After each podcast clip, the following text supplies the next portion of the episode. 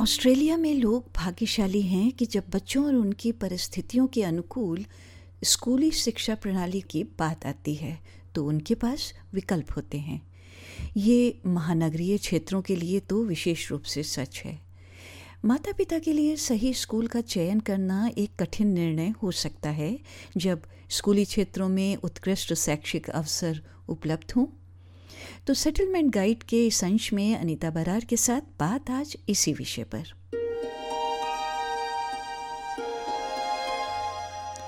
माता पिता अपने बच्चों के लिए महान शैक्षिक अवसर चाहते हैं। हालाँकि लागत, स्कूल संस्कृति और धर्म जैसे कारक स्कूली शिक्षा के चुनाव को कठिन बना सकते हैं। ऑस्ट्रेलिया की स्कूली शिक्षा तीन क्षेत्रों में विभाजित है। सरकारी या राज्य यानी पब्लिक कैथलिक और स्वतंत्र यानी independent doctor Sally Larson New England University में शिक्षा की व्याख्याता हैं वो बताती हैं कि विभिन्न क्षेत्रों को कैसे नियंत्रित किया जाता है They're all governed by the same bodies in each state. So they all present the same curriculum to students, and teachers are all accredited using the same accreditation processes. The difference is that some of the sectors ask parents to contribute money towards the education of their children. अलग अलग शुल्क संरचनाओं के कारण कई परिवार स्थानीय सरकारी स्कूलों का विकल्प चुनते हैं जब निजी स्कूल की फीस काफी अधिक होती है डॉक्टर लार्सन कहती हैं The government school sector is essentially free.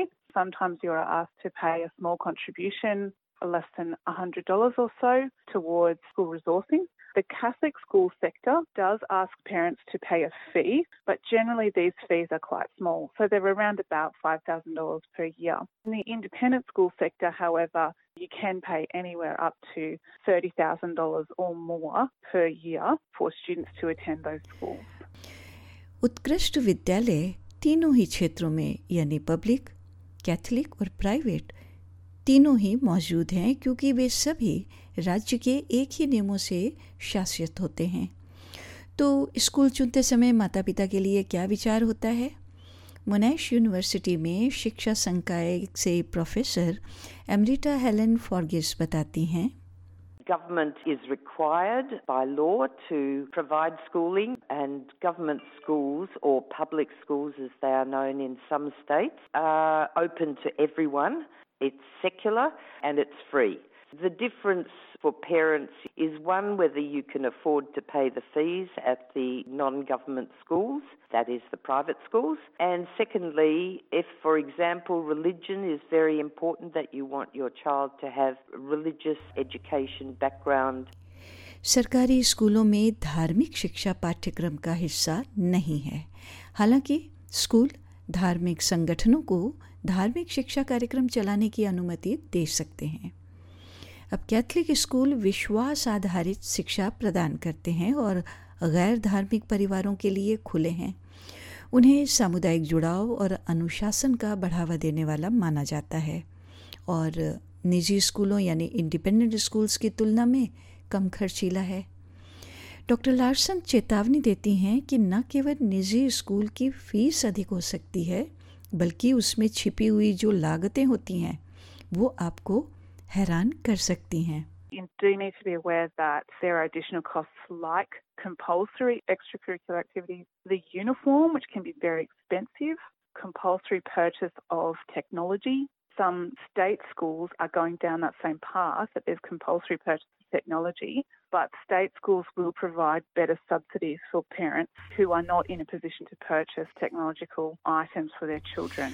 अब उदाहरण के लिए धार्मिक कारणों से कुछ परिवार लड़कों और लड़कियों को अलग अलग शिक्षित करना पसंद करते हैं प्रोफेसर एमरिटा फॉर्गिस का कहना है कि सरकारी क्षेत्र में ये विकल्प बहुत सीमित है The majority of schools in Australia are co-educational, that is boys and girls are educated together, but there are single gender options, mainly within the Catholic and the independent school sectors. Some states don't have any single sex government schools, but New South Wales is the real exception. They've got well over 30 government schools that are single sex, but some states have none, and Victoria has only one boys' school but about five or six girls' schools. Some are and some are not.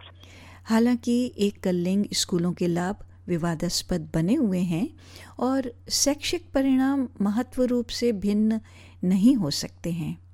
सामाजिक रूप से कुछ बच्चे एकलिंग वातावरण में अधिक सहज हैं।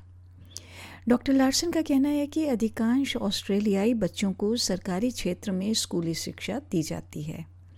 डॉक्टर लार्सन का सुझाव है कि क्षेत्रों का मूल्यांकन करते समय ये ध्यान रखना आवश्यक है महत्वपूर्ण है कि निजी स्कूल कभी कभी इस बात को मन में बिठा देते हैं कि उनके बच्चे को राज्य प्रणाली स्कूल में पर्याप्त शिक्षा नहीं मिलेगी it's worth being aware that state schools don't have a budget for the type of marketing that independent schools can do.